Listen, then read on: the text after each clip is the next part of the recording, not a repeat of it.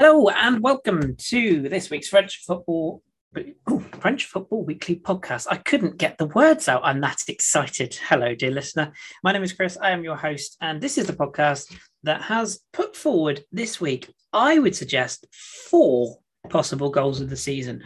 More on that later. That is, of course, if I can learn how to speak. If I can't, luckily, I do have a panel of guests that can uh, talk on my behalf. Uh, starting from left to right, Phil, how are you doing? I am well. I am well. Thank you. Good, good. Excellent. Phil, complete with new cat. I have to tell everybody. Oh, he's adorable. There you go. Uh, also with cats is Mr. Jeremy Smith. Jez, how you doing? Uh, I'm good, thanks. How are you? Excellent. I'm well. I'm well, just about. It's chucking it down with rain here, but you know, it is winter. And uh, finally, uh, I'm sure a very happy uh, Derby victor. Um, maybe they won't speak tonight. Who knows? Uh, Rich, have you have you at least tried to offer Jez some words of condolence after the weekend's results? Um, I, I don't think now's the time to be talking to, to Jez about things like that. I think we need to be desperately trying to perk him up. I think with, uh, with Other things. Form. But I will also add that I am with Cat as well. Oh, splendid! So we're all we're all with Cat. Well, mine is. I mean, I don't know where mine is to be honest, but he's in the flat somewhere. So all with Cat. Everybody's happy. Let's get on to the football then. Why not? Because that's what we're here for. First of all, let's run down the results, and then, as usual, we've got a couple of games picked out for you. So on Friday night, PSG got us back underway in Liga with a 2 1, once again, unconvincing victory over Angers. Angelo Fulgini put Angers quite, um, I thought, quite deservedly in front on 36 minutes, and it stayed that way all the way up until Danilo Pereira headed in Kylian Mbappe's cross with 20 minutes to go. And then, wouldn't you know it, a penalty to PSG, courtesy of VAR, in the 87th minute, scored by Kylian Mbappe. Uh, that ended up being a 2 1 result. A lot of controversy about this penalty, though. There seemed to be Oh. a very suspicious foul by Mauro Icardi, which we may touch on him later on. Um, it was seemed to seem to me that the VAR call was made for a suspected handball rather than the event that kind of led to the handball, where I, I felt Icardi had made a foul. So, yeah, I think it's um, I think it's fair to say controversial. I think I think we'll just go with Yeah. controversial. Well, I think the initial shots seem to be going wide. Wide, So- yes. This is where a lot of the controversy stems, isn't it? It's I think by obviously the letter of the law, handball is handball, yeah, whether the ball is going wherever. But that did seem to be a little, a little unfair on Angers. Yes, more than a little, and uh, Baticle is certainly um, churning out some some fun performances for Angers. There's there's certainly no boring boring Angers this uh, this season, that's for sure. So unfortunate for them. Uh, moving on to uh, another team that's uh, not having their best spell once again. We feel like we've said that a few times this season, but the the champions, let's not forget, champions Lille, succumbing to another defeat. They went down away at Clermont, who were having a bit of a rough run themselves, but they get back on track. And Simba with a 20 yard low drive that found the corner to secure all three points for the home side and heaps yet more pressure on uh, Gourvennec. Uh, quote, I believe, came out um, not long after the game from Lille president uh, Olivier Letang saying, uh, We've hit rock bottom. So nothing like that uh, as a manager, I'm sure. Uh, Gourvennec would have been delighted to hear that particular news, although it's hard to argue because Lille were wretched. Um, speaking of wretched, that brings us on to Monaco. We will talk about this game a little bit more uh, depth in a moment, but suffice to say, Lyon ran out 2 0 winners. So we'll be back there shortly. Uh, rather su- surprising result in the early game on Sunday as uh, Troyes, in their resplendent pink kits, I got a 1 0 win over Nice. So Mama Balde, remember him popping up with the winner after just four minutes, and uh, Galtier's Nice unable to get back into the game. Good win that for the promoted side. Uh, elsewhere, one of the uh, goal of the season contenders. Uh, maybe I'm being a bit, a bit, uh, a bit over the top, maybe, but Hwang Ui-jo's opener was a thing of absolute beauty. Almost as beautiful as Bordeaux's 140th year anniversary shirts, which, if you haven't seen it, it's on my timeline. Delightful cranberry and gold number. Very, very nice. Uh, much like the wine. They they do seem to have a good run of uh, kits. They do, yes. So there's something Uh, about a that couple of years back. They had the postcards of the town. And all They that. did, yeah. And they had, was it last year they had the white and or the cream and burgundy away strip. That was a bit of a banger as well. So, yeah, big fan. Can I of also just make a case for Tquaz goal being the best goal of the weekend? Uh, you can, yeah. I mean, yeah, in terms of the way it's created, or Yeah, it was a fantastic team move. It was, yeah. I, I I do agree. It depends what you want in your goals. If you want bangers, if you want team moves, if you want um, sort of acrobatics, yeah. I I I, I, I Terrible see defending. Well, yeah, there was quite a lot of that. We'll come on to that, Jez. We'll come on to that very briefly. Uh, but uh, yeah, Nantes did hit back from uh, Chirivella with a very good finish himself, actually, and a, a very nice over for, I think it was uh, Ludovic Blas who stepped over it on the edge of the box for uh, Chirivella, hammered it home for the equaliser, and all points were shared in that game 1 1. Uh, Brest and Reims also shared the points as a 1 1 draw, as uh, Face got the opener at the David Luiz lookalike. That was a hair. lovely header. really well timed. Then, um, I'm guessing this is. Uh, Oh, absolutely. Equalizer was another one of your picks. Frank Oh, with a, an absolute screamer. Uh, it just sits up so nicely for him, awesome. and it's a good thirty yards. And boy, does he catch it uh, into the into the top of the net. So, yeah, if you haven't I seen that, like Kovic's Ollie reaction. He so just sat there far. laughing. yeah, he did, didn't he? Yeah, as it flew past him, it's just like sometimes you just have to throw your hands in the air and say. Yeah, not today. That's that's just not going to happen. The most pure strike of a ball you're ever going to see. Um, which brings us on nicely to, to Metz. Uh, Rennes, sorry, Jez, but we are going to have to go here. Uh, Rich's Metz running out three. Uh, Rich's Rennes, sorry, running out three 0 win winners over Jez's Metz. Uh, Gaetan Laborde with another, depending again what you like from your goals, but a very clever backheel flick into the the roof of the net. I actually enjoyed Sulemana's goal personally even more. Uh, a beautiful nutmeg.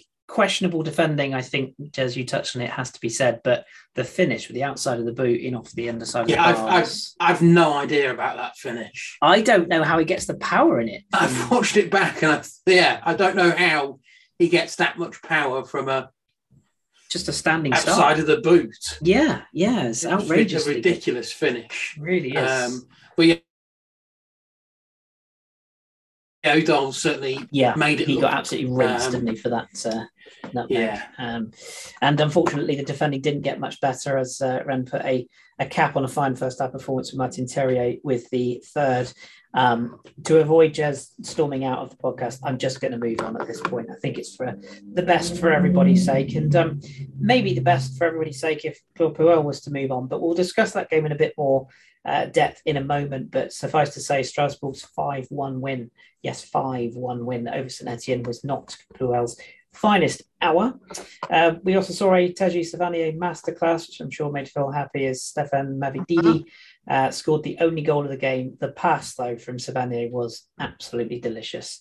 Uh, Jordan But they did didn't give up the lead late on. And that No, just the most important thing, even after Ferri was sent off. I did see five or when I so saw minutes that. Go. I thought to myself, "Here we go again."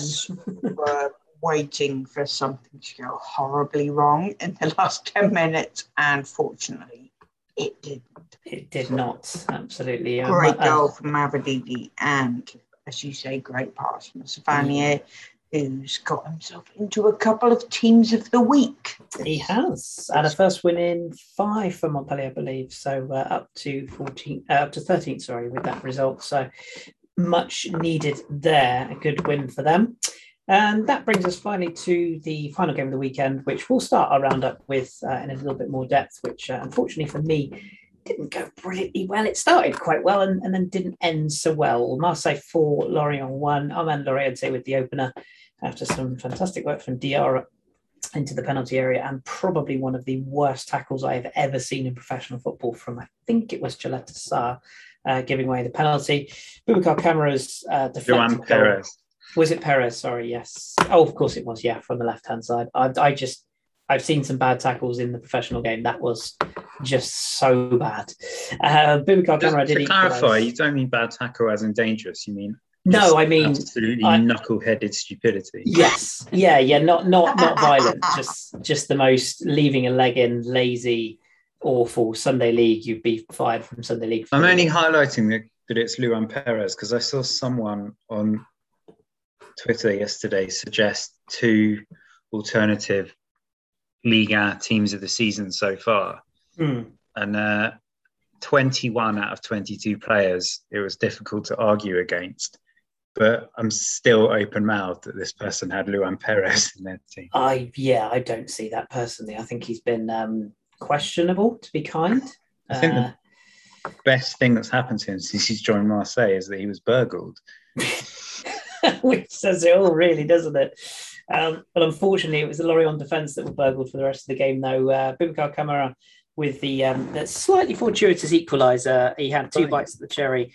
Um, to be fair, it's a good strike, but so unfortunate deflection off, I think it was uh, Laporte, and it looped up over Paul Nardi, who had it covered before that particular point in time.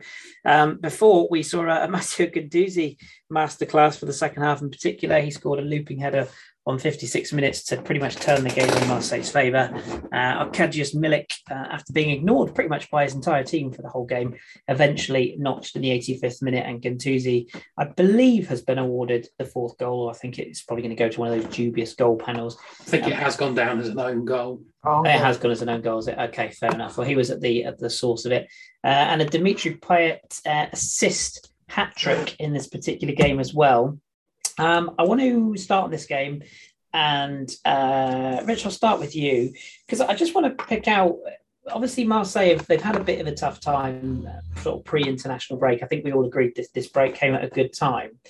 If they were to win their games in hand, which I know if buts, maybes, and you know anti and balls and all those other things that go with it, but if they were to win that game in hand, uh, which I believe is against Nice, isn't it? That that replayed game. Yeah. Um, they wouldn't be far off PSG. I mean, okay, still seven points. It's still a fair old distance, but there is there, there is a sense that that Marseille, if they can if they can keep this sort of momentum going, there's something there. And what I really like is if you look at the signings they've made this summer, it feels like the business has been done in the right parts of, of the of the team. They've all made an impression, and I, I do want to slightly bias here, but I do want to highlight uh, Matteo Guendouzi and indeed Dimitri Payet. And I've come to you for a reason because um, uh, I'll, I'll get Jez's side of it on the other the other end in a minute. But those two in particular, since they've sort of come into that midfield, I just think Marseille just look a different side, and I can't quite put my finger on it. What did you make of the overall performance, and, and do you think those two are integral to this continuing? Because they seem to be the two most regular performers at the moment. Hmm. I- I'll, I'll come to that in a second, but I can't believe in your summary of the match you forgot the biggest talking point, which was courtesy of Jonathan Pearce, his discussion of his the fact that he had a dream about Sampaoli. He'd invited him to a dinner party at his house and had a heated debate about oxtail soup in his kitchen. I just can't I, anymore. I mean, how the hell have we come to a point being discussed I, during I a just, football match? I just I was can't. feeling guilty that I watched Juventus Roma rather than this match, and it just made me feel a lot less bad. If, if you watched it on mute, it was a great game. It was a really good game. God, yeah, we was. had synopsis of the Liverpool game. Yeah, We had discuss- discussion of Cannavaro still looks like he could do a job. yeah. Uh, we we had everything a bar, you know, What was going on? competent commentary. yeah, Um, but anyway, yes, back back to your point. Um, uh, yeah, I think those two are pretty much instrumental to this team. I think Payet. I mean, we've been on this Payet topic of discussion numerous times over the years, but when he's interested and he wants to play at his best, he is one of the league's best players. We've seen it, you know, for the most part of this this season so far. Um, he can pull the strings. You know, he can, he can put a pass wherever he wants it. He can finish well. He's dangerous on free kicks, set pieces. Um, you know, he's capable of doing everything. It's it's all in the mind. It feels for him. Um, and similarly, I suppose with Guendouzi, you know, if if if he's getting the right treatment from those above him, he'll give the right treatment on the pitch. And I think we have perhaps seen that. He looks and looks and sounds to be very settled at Marseille.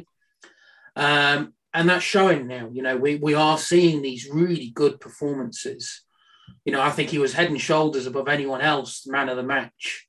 For me personally, um, in that game against Lorient, he adds that, you know, that bite in midfield that that they have perhaps been lacking. You know, he's he's everywhere. He's Annoying. he's angry, but he's just about just about got on top of it. Uh, it can boil over, and there are flashpoints at times, but he's got that sort of anger and that desire that I think is missing or has been missing from Marseille, certainly in the midfield. Uh, you know, you may have to go back to um, when Luiz Gustavo was in his sort of prime with when he was at his prime best with Marseille for something similar in terms of an effect on a team. Uh, and so I think what he brings to to that entire um, entire starting eleven is just something that they have been so badly missed. Uh, the key, I think, for Marseille is, and we've touched on it um, in previous podcasts this season, is is can they keep up that intensity? You know, it, it makes me tired watching Sampaoli on the on the sidelines. He doesn't do strolling up the sidelines. Every movement is like, I'm to hit somebody. And it's it's exhausting to watch. So Lord knows what it's like to to be coached by that that level of pure 100% intensity.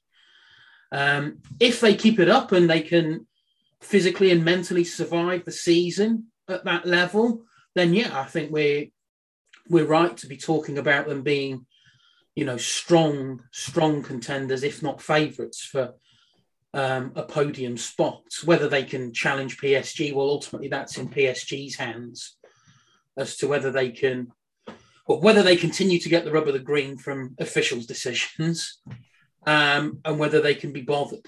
Ultimately, I think as well. Um, we'll Yeah. come on to previews, I'm sure, of of the, the, the coming games, but I am drooling with anticipation for the Classique at the weekend. Yes. I think we You're- saw glimpses of just what um, just what the, the Velodrome crowd can offer. We saw glimpses in that that Lorient match. Um, obviously, they were there. You know, key thing was was to pay tribute to to Bernard Tapie.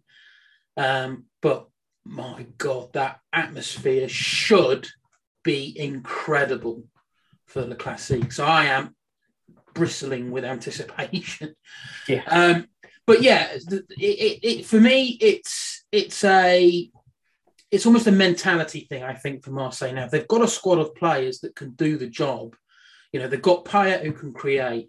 They've got Milik who is a is a great finisher. They've got Guendouzi who can bring that fire and the engine in midfield.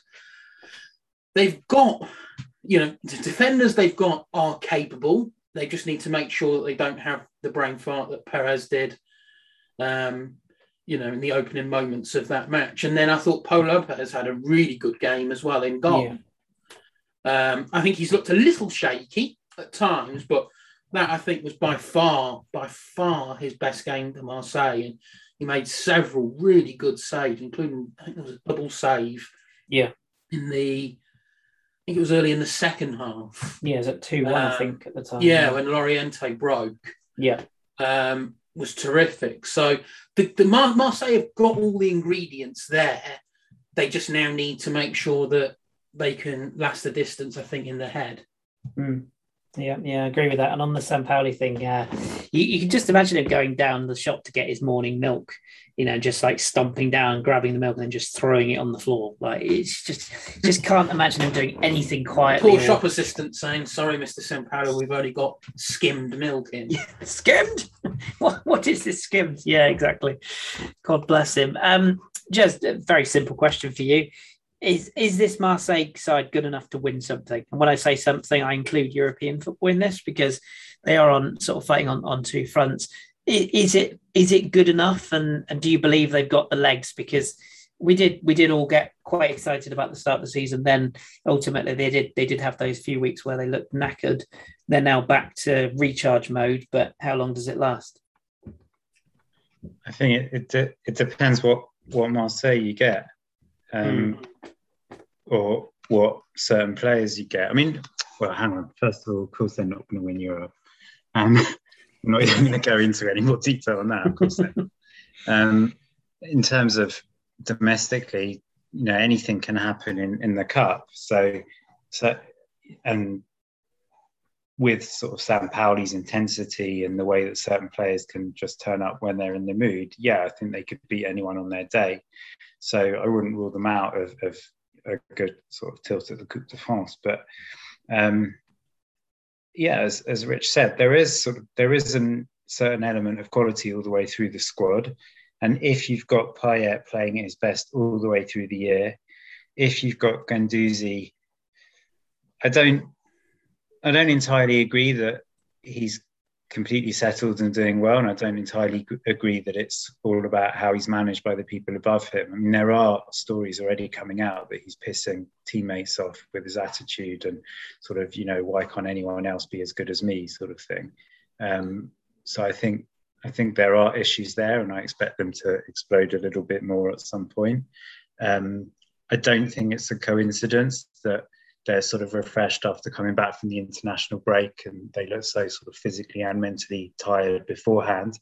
There's another break in November, I think. So, you know, maybe that'll work out well for them then. But then there's a bit of a, you know, an intense period up to Christmas and then after Christmas. And I don't know if they are all able to, to maintain that for long periods. Um, I think Milik coming back is is a big, big bonus because I think although sort of Dieng kind of sprang onto the scene and has done a very good job. I think that's one position where they are a little bit lacking. Um, yeah. And at least now they've got a top quality, reliable goal scorer if he stays fit. So a lot of the elements are there, but I just, I'm not sure that they're able to entirely stay the course. But then I suppose they don't need to because they're obviously not going to win the league. Um, you know, if they're fighting against PSG and LFP and VAR and any other initials you can think of, then no one's got a chance. Um, and so really they're, they're sort of fighting for second or third place and no one, the obvious candidates, Lyon, Lyon, Nice, Monaco, they're all showing inconsistencies and fragilities as well. So, you know, it might be just a case of which two or three of those other teams sort of managed to stumble across the line and put enough of these results together. But I think you know they I think they rode their luck a little bit at times last night. Oh, they well. did. Four one looks like a straightforward win, but Diarra could have had a hat trick before yeah. Marseille even got their second.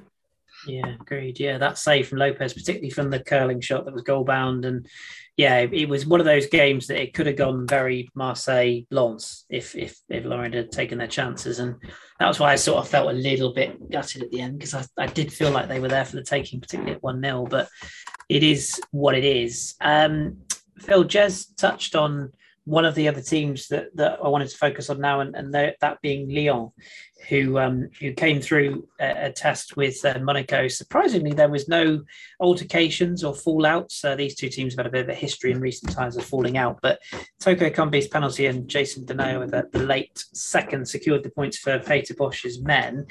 Um, we'll talk about Monaco in a minute, but Lyon just seemed to be slowly but surely grinding into some gears. And in Lucas Paqueta, they've got arguably one of the informed players in the whole division right now. Are they, Player of the season so far for me. Yeah, I, I, I can't disagree with that. Um, to be honest, he has been brilliant.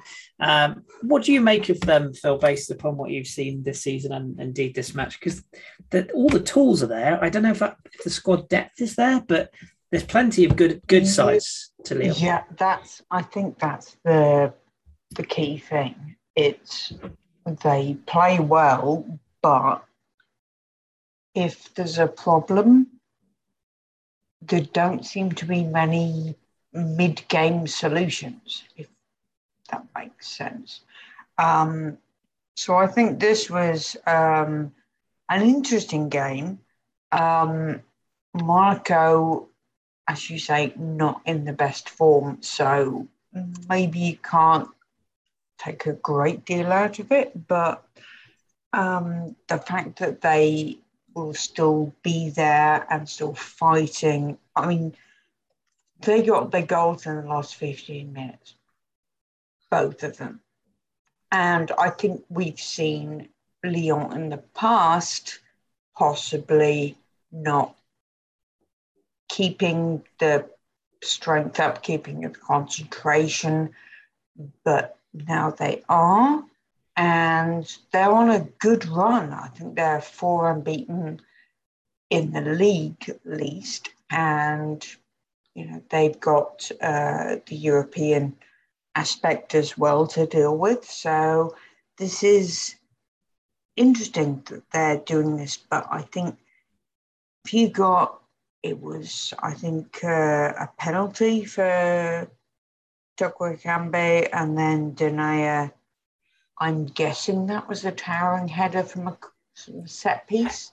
Actually, no, for, for, once, no. It's a pull across really? the sort of he was in the six yard box, the ball was pulled across, and he just sort of tapped it into the empty net, I believe, from a corner. So no, no, no, hang on, that's that's not fair. It was it came from a basic cross, but the cross was made by an absolutely unbelievable no look pass from Paqueta. That is fair. Yeah, yeah. I yeah. Mm-hmm. Now now I think that the pass did make it and it was very, very good. Yeah, I'll give you that. Um the, the finish itself was straightforward, but the, the build up was was pretty pretty good. Yeah, I'll give you that. We've had some we've had some interesting uh, interventions from uh, centre backs this week. Uh, women's women's Champions League later on. yes, I think it's uh, I think it's fair to say that that Lyon, let's say that I, I want to see how much they can be tested before I sort of hang my hat on them. But so far, so good in terms of what they are churning out, particularly given the start of their season. Um, I do want to touch on Monaco. Jez, I'll give you Monaco. They're, they're very hot and cold, aren't they? I, I can't work out sort of what they are. I think uh, Niko Kovac came out after the game and basically said that he, he kind of pulled the well everyone's defending against us quite well this season line which i don't think he's wrong. I do i do feel like a lot of teams have have worked out that the, young energetic monaco that were cutting through teams last season are, are there. Yeah, they can be stopped if, if you just perform a low block and you you mark the young talented players out of the game. But there's a few things that just aren't uh, just not right with monaco. I can't quite put my finger on why they're seemingly consistent for a few games and then it all sort of reverts to type. Do you take this all the way back to the failure to qualify for the Champions League in terms of that they they just haven't got the momentum from the start of the season and that's why they've struggled since? No, I don't think so. I think possibly they're you could argue that their sort of poor start to the season might have been because they were sort of putting all their eggs in the Champions League basket and sort of re- resting certain players in the early league matches to have them fresh for Champions League, which obviously didn't quite work out, and they were very unlucky, I think, in the in the final playoff not to qualify. Um, but since then, I just I think there's there's a lot of quality in the team, but there's still a lot of inexperience and certain players who I just think are a little bit too sort of flighty. I think I know he's had a couple of good weeks, but I still think Ben Yedder are looking a little bit past it if you take away penalties. Um, uh, uh, to be fair, this weekend I, I, don't think it was. I think you know with a few injuries they didn't have their, their strongest squad, but um, Gelson Martins, I'm sure you know he probably doesn't go past a wall without running into it. Um, Jean Lucas, we were wondering if that was going to be another player that Lyon would regret letting go, but I don't think he's particularly kind of um, done anything to prove them wrong yet. Tchouameni, I think the fact that he wasn't there is sort of conspicuous by his absence because he's just been so towering over everyone else this season. Nubel's sort of settling in okay now, but I don't think he's had a great start to the season. So I just think there's a relatively decent amount of quality there. Boadu, I think, has done nothing since he joined, um, but just none of them are really close to hitting their stride yet. And we saw last year if they can sort of find and then maintain some form, then there is some quality there. But yeah, with Tchouameni, Diop, Golovin, for all his faults, not there. Um, there's yeah maybe the quality within the squad isn't quite deep enough, um, and that being the case, you need your sort of more established players like the two strikers yesterday, Volland and Ben Yedder, to, to step up and show more consistency. And I don't think they're doing that. Yeah, I, th- I think I, I, know you're sort of um, sort of not the, not the biggest fan of, of the current version of Ben Yedder, and I can see why. But the one that, that definitely has struck me is, is Volland. He, he just looks a different player this season, and I almost sort of compare him to Milik at, at, Marseille in terms of that I feel like he just needs to get back on a run, and then things will, will go for him because he's clearly a very talented forward. But and I and I do think you touched on it there that, that goalkeeping situation. I mean, how Benjamin Lecomte must be feeling sat on the bench at Atletico Madrid. I mean, is anyone's guess because he looks delighted. well, yeah, I suppose he would be, but but if it, you know he would be playing every week, I think if he hadn't been uh, unceremoniously dumped. Um, and it's weird with Monaco because they do have this habit, and Subotic is it Subotic, the goalkeeper, the Croatian, not Subotic. What was the Croatian keeper's name? Oh God, the former goalkeeper of Subasic. Thank you, not Subotic. He was a former St Etienne defender. Um, yes, uh, Subasic. He he was so unceremoniously dumped. He, he got that injury, didn't he? And then just never came back. Um, and they've done the same with Lecomte. And I just feel like Nubel was very much a, well, because he's come from Bayern Munich, he's really good, but I'm not sure that's really worked. And I, he doesn't look like a guy who inspires any confidence as a defender for me personally. I guess we'll, uh, I guess we'll see how that shakes out. But um, I very seamlessly dropped a link to St Etienne into that conversation. Uh, I didn't even mean to, but as soon as I've done it, I'm going to go there. Um, Rich, there was uh, there was talk over the weekend, I think official talk, that the hierarchy at St Etienne confirmed that Claude Puel is secure in his job, that he's, you know, he's since there. we've been speaking now. RMC have now changed their mind and said he's probably oh. going to be back in the next few hours. Right. Okay. Well, let, let me change the question then. Uh, Rich, seeing as St Etienne possibly may stay with Claude Puel and possibly may not stay with Claude Puel, would you stay with Claude Puel? I mean, a 5 1 defeat at Strasbourg. I mean, Strasbourg are not known for their goal scoring uh, prowess, shall we say, even with Kevin Gameiro and Ludo Ajorque. Um, it was just a bit of a humiliation, wasn't it? This, even with a red card just before half time, to lose 5 1 to a team that realistically you're scrapping it out within mid table um, St Etienne now bottom, there's big problems there, isn't there? If Puel stays or goes, there's there's a lot of issues for four points out of ten games for St Etienne, not won a game all season.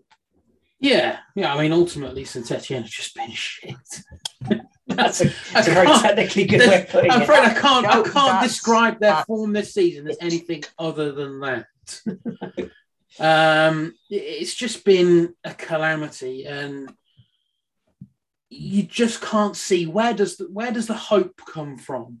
Mm. You know, where does the the the the players that can step up and turn this round?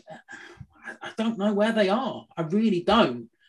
Um, you know, when you're relying upon, you know, a pretty, I don't know, should we say flaky, but might, might not be doing him too much injustice, but Wahbi Khazri, relying on Denis Bouanga. I mean, you know, they're, they're good players on their day, but flaky is a is a pretty apt word, I think, for them.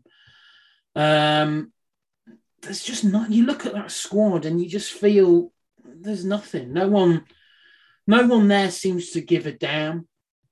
Um, you know, there's there's no one there that can really pick that team up and take it forward. And Claude Puel seemingly isn't able to do that from the sidelines. Um, I mean, I would say, yeah, they're going to have to get rid of him, but you know what? I don't know who else comes in. Who can they get that can turn this around with this squad? Alan Pardew. Uh, Rudy Garcia. Well, I, yeah, I yeah. prefer Pardew. Yeah. um, but you know, you know what, Rudy Garcia, it wouldn't surprise me. It actually wouldn't. The more I thought about it, no, it really just wouldn't. for the ultimate shithousery from from him back to Lyon. Mm. Uh, but seriously, I, I look at the squad and I just think I don't see anything, anything there.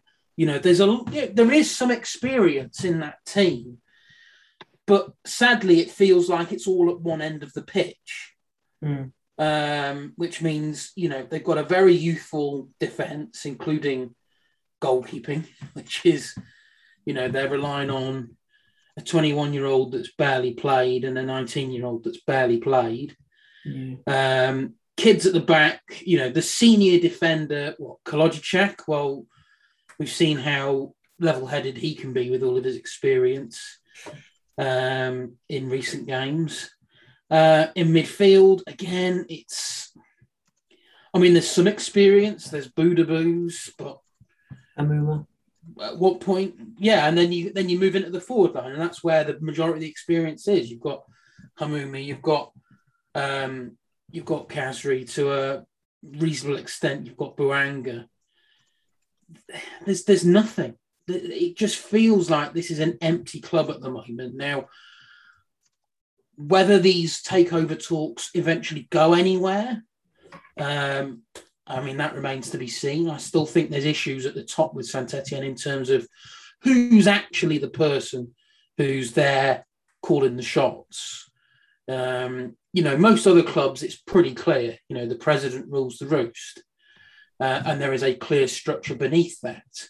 Saint Etienne, I don't know if it's that clear, um, and that's starting to tell because, you know, let's let's go back to when um, certainly the latter years of um, Galtier's time at Saint Etienne, you know, that was hardly a squad blessed with standout players, but he was a manager that was able to get something out of them. Now they've got a worse squad, players that really don't seem to give a damn, and they don't have a coach who can inspire them. Um, but I don't know who they could really don't know who they could bring in to to inject that sort of life back into the team. And I mean that it's a lot of it seems to be resting on well, can can the fans do something? Can the support perhaps? And it's no. If I'm a Saint fan, I'd just be thinking, this team don't give a damn about us. Why why should we be giving a damn about them? Um, and it's it's sad to see, you know, for, for a club that Saint Etienne are. I mean, obviously we have to go back a long time for their you know their sort of triumphant years but they are still a big name they are they do still carry um, you know significant support um, and the town deserves better than what they're getting because at the minute it's an absolute i'll go back to it again it's an absolute shit show it's just shit show whatever way you look at it isn't it and like you said the, the takeover for me feels I mean, it feels like it's make or break because at least if you if you got a, a takeover, you, it's kind of um, when I say Newcastle situation, of course, I don't mean the exact comparison, but you look at like the whole situation with them and Steve Bruce. It's a nice kind of casual way of just ushering a manager out, giving him a nice send off, and then saying, "Look, you know, it's nothing against you, but I'd like to move on. It's like getting rid of that ex that you know you're not really with anymore. You just have to move on from. And I sort of feel like that would be the nicest way of moving. You know, Klopp has done a, a pretty good job overall, and, and he did keep them up last season. But if this carries on, I think the the, the, the other big problem you've got with a, a club that relies on youngsters so much is that you erode not only the value of those young players to sell on, but also you erode the confidence. Mm. Um, and there are some good players. I mean, how else Aouchiche doesn't get game time, I just I can't work that out. I think he's very talented. You mentioned Etienne Green. Uh, yeah, I, I, I, think I think there's a player there. I don't think he's been. I, I keep, to be honest, like not I get muddled up by. I lump them together. Adli at Bordeaux and Aouchiche at Saint Etienne. I, like I had high hopes for both, but I just I wonder how much of it is just because they came from PSG with points to prove, and isn't it about time they started? For, for, me, it's for me, it's not it's not the uh, the PSG link. For me, it's it's that you know you know sometimes where you just get a player on the ball and you just think yeah that there's there's something there, there's a spark, there's an energy, there's a a desire to, to make something happen. I do agree, particularly in Adli's case, he's one of those players that almost the sort of Guendouzi attitude sometimes of well I'm better than this. And you know he's he's obviously going to AC Milan next season and you do wonder whether that will work out particularly well or whether it will go very um what's the lad who went to Napoli from from uh, from from Bordeaux? Oh god I'm terrible with names today. That's the Badger who was also a similar type of player sort of intricate um, good on the ball uh, good, you know, good in tight spaces. I do wonder if there is an element of whether they'll kick on. But I just, I just felt that last season when St Etienne were really struggling, I felt like how she stood, up stepped up for a young player. I just thought he, he took the ball by the horns a bit, and I, I just, just, I just think when you look at that team, I feel like he should be in it because he does give you something different. I'm not saying he would change the whole fortunes, but uh, there's so yeah, but many it, it does feel it does feel like that if he was trying to grab the ball by the horns, he's grabbed something and it turns out it wasn't a horn. Well, there is that, yeah, uh, and also very good. And you also imagine that Puel is not really the manager to. I think he's very good with young players in terms of giving them a chance, but he doesn't strike me as the sort of manager who is that keen on flair and uh, intricacy of, of a player doing their own thing, if you know what I mean. So I get the impression that he doesn't give a damn really either now. Yeah, it does feel a bit that way, doesn't it? And there just seems to be this sort of resigned feeling, I think, around malaise. Yeah, around the club as a whole. Yeah, yeah, it does. It does feel that way, and, and it would be a shame because again, I think we'd all agree it would be a fantastic, uh, be fantastic to see one of France's great names back up there, at least you know back up there in the sort of fifth or sixth position and upwards in that. It, it, it does come down, I think, to they weren't able to kick on from the stability that Galtier gave them. Yeah, well, yeah, You know, absolutely. Galtier gave them stability, got them uh, a trophy in the cabinet, he got them a chance at European football, Mm. and nothing ever materialised from that. no, Um, they let all that fizzle out, and then Galtier went. There was a little bit of, um, uh, a little bit of, of of light, I suppose, when um, I can't remember names now. Gasset, Yeah. um, took over, but yeah, it's just been allowed to just fizzle out, and that's the thing. It, it just seems to have been problems of their own making that you know they, they didn't capitalize on a on a great base that they had. yeah, agreed, agreed. And some suggestions in the the papers in, in the UK that Etienne Green is uh, interested in several English clubs right now. One of which, haha, are Newcastle. Funny times. Anyway, um, Phil, you, uh, I want to give you some time to talk Women's Champions League. And uh, just because I, I was going to be nice, you wanted to mention the UNICEF game as well. Can I just before we jump onto that, just to go onto the the Strasbourg, we've we've neglected to mention. Jez tweeted out earlier uh, last week the Bordeaux. Um, I think it was a Bordeaux fans voted best eleven, and there was a midfield four, which was. I think I replied to Jez saying this is a picture of sexy football.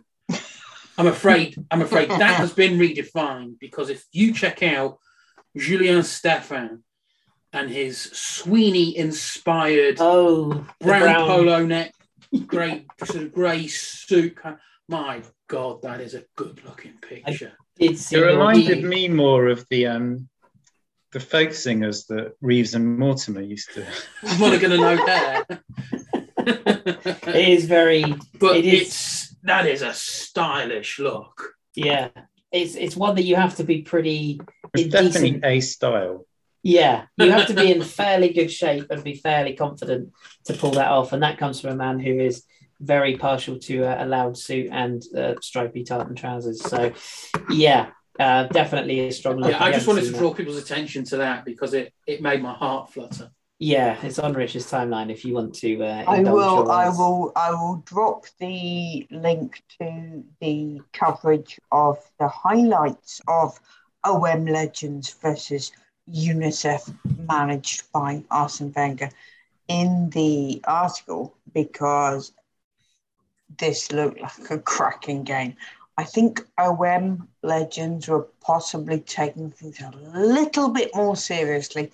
Uh, they did have. Um, as well as legends, a couple of uh, local rappers in there, and UNICEF were maybe a bit more freestyle. That I think Miss France 2011 turned after them at some point, uh, but that was cracking fun.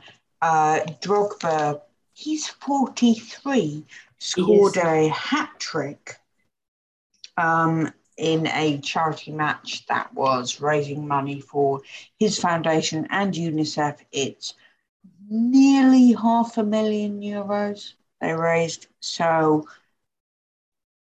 props, but also it's fucking funny. Um, And very, move, very quickly, Robert Pires, of course, naturally Robert wonderful to see him.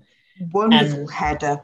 Uh, oh, uh, Ravanelli scored Yes. and did the celebration, which we all he know. did. So was it was it there's- Benra Cheyrou who chipped the goalkeeper as well? I think it was Cheyrou. I think. Yeah. Um, Yeah. You've got Ludovic Giuly, turned Oh. out uh, Tony Parker, Teddy Riner, And it was uh, good Eric to see. Abidal. I mean, it's just, just I will put the uh, put the the link in the the article. And it was um, Cracking fun. it was great to see uh, both Samir Nasri's in one shirt as well. That was that was nice to see. He's um, I think it's fair to say quite enjoying his retirement, shall we say? Uh, that those those Puma shirts were not not very flattering on on Monsieur Nasri. Oh, well, Um, whatever. I mean, we've all been there, but so so moving on to Yes. Can I just quickly say there was another charity match the following day where Emmanuel Macron turned out on the centre right of midfield and also scored a penalty. there's a thing. There's a thing. I don't have the I don't have YouTube for that. Anyway, um, moving on to competitive football in the Women's Champions League, uh, PSG and OL both won their second group games five 0 PSG. I thought you said competitive football. Oh, you've Yes. poked, you've poked the bear. PSG beat. Oh crap! Um, Benfica. Zagreb, Kharkiv, and OL beat Benfica. Thank you. Um, and uh, got a hat trick for PSG. Dudek got one. Khalife the fifth. OL two from Kira Buchanan, who is a centre back. Uh, Van de Donk, Kamalad, and a penalty against Benfica. So they are all in good stead because in the groups there are actually some difficult games coming up, uh, which are Real Madrid and uh, Bayern Munich. So the French teams in the uh, Women's Champions League looking good. We also had Euro qualifying for the under 21s, where France beat Serbia 3 0. And the top of the group, Adli, Gouiri, and Cherki with goals there. So hopefully, I know we've all been here before, haven't we? at the end of 21. they- yeah. they qualify like a train and then absolutely shit the bed. But this hopefully will be better. Yes. Um, but yeah, the one remaining thing is apparently the reduction of Ligue 1 to 18 teams has been approved. Yes, that's was it. That's so we speaking pre-pod. So it's four next season will go down, and two will make the jump to. And I Liga. was, um, I think Andy Brassell was on the football ramble this week, and he's pointing out it's it. This is all down to whether or not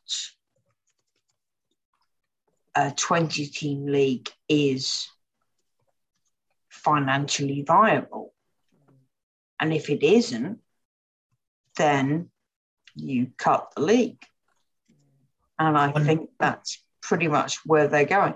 Uh, we've been talking about this for a long time, and it now seems to have finally been decided. Mm. So I do wonder if it's going to last one year or whether it'll be like one of those. We'll try it and see where we go, and then it ends up staying, or we try it and then we actually go I back. I think if they if they try it, they're stuck with it Mm. because it would be so easy to stick with it. Yeah. basically, if you're talking about the uh, financially viable matches, you're talking about the top of the league. you don't care about Brest Rats, for example. You want every game to have one team who is vaguely interesting for uh, an external market. Mm. Which is quite And- sad, isn't it, really? Yes, it is. It is. And we've seen over the past couple of years, obviously, the Coupe de la Ligue has gone Yeah. to try to get the number of games down. And this is part of that. But I think once this happens, there's no coming back. No. So it's going to be an 18 team league. Yeah. And then, you know, where do we go? Be interesting to see if they I don't know if they've announced yet if they're going to keep the playoff or not, or I presume they won't. There'll just be two relegation and and two up. All relegated and two promoted Yeah. to make yeah. the numbers work. I like the playoff game, but hey ho, interesting. Okay, well we'll keep tabs on that. Um, anyone want to talk about uh, keeping up with the Icardis? No. Okay, cool. Uh, for those of you who don't know, um, Mauro Icardi has been given special dispensation to miss training today uh, due to yet another relationship issue. Uh, I did chuckle this afternoon at the uh, the tweet that he apparently he's been given permission to fly back to uh, to Milan to sort out his issues with his uh, his partner Wanda Nara. For those of you who don't know, there is a little bit of history with Mr. Riccardi in terms of taking certain things that might not belong to him in the female sense. And uh, yes, I think she tweeted out and said, "I prefer my hand without a ring on it."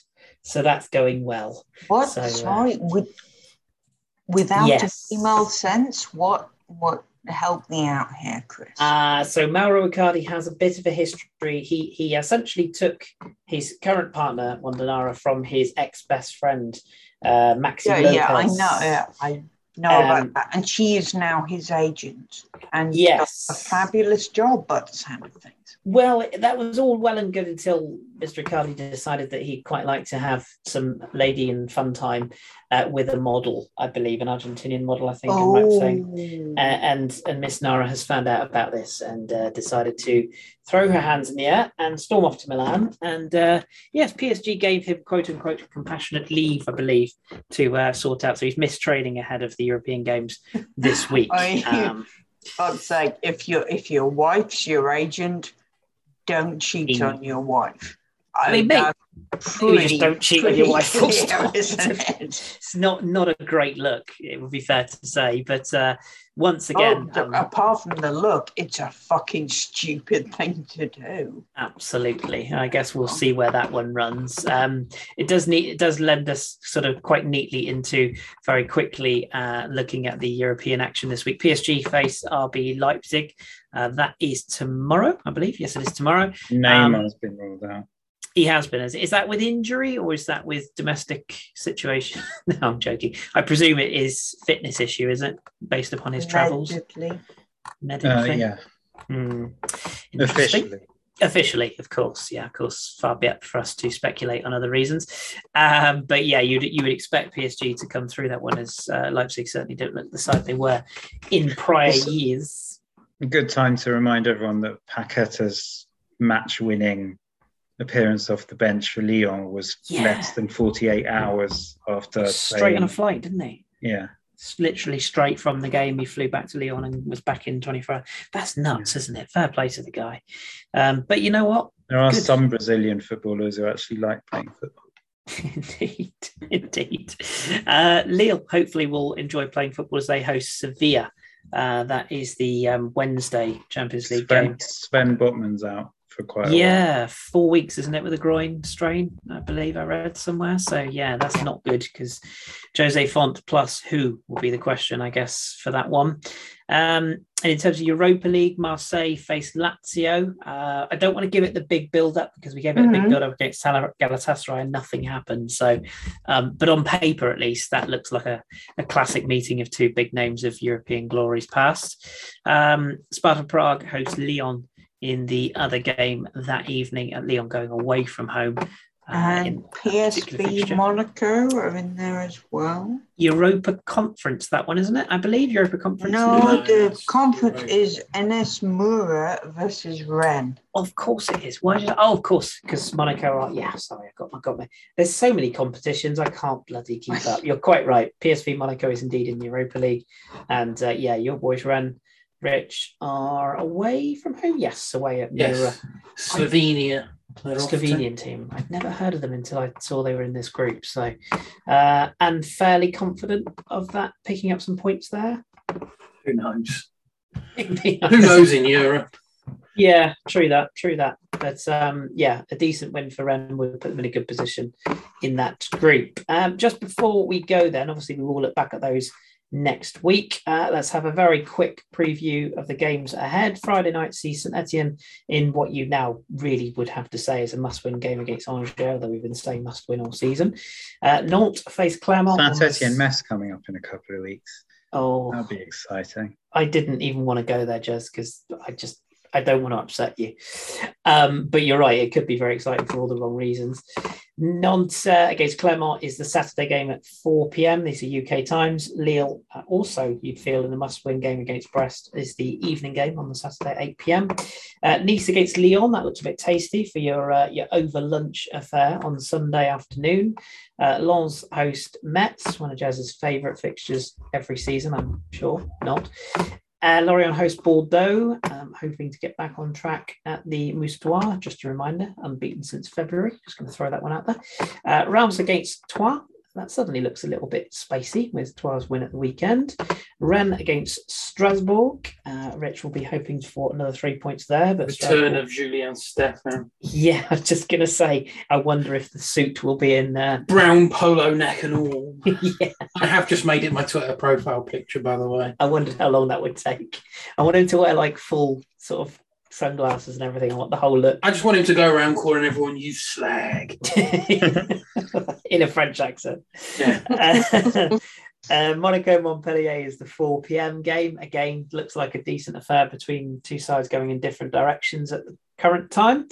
And finally, because I'm not going to ask you all for your games the weekend, because I think it's pretty obvious that La Yeah. Classique is indeed the fixture of the weekend. Marseille host PSG, and I, I for one, cannot wait to hear that atmosphere because you would imagine a full 60 odd thousand uh, capacity velodrome is going to be pretty tasty.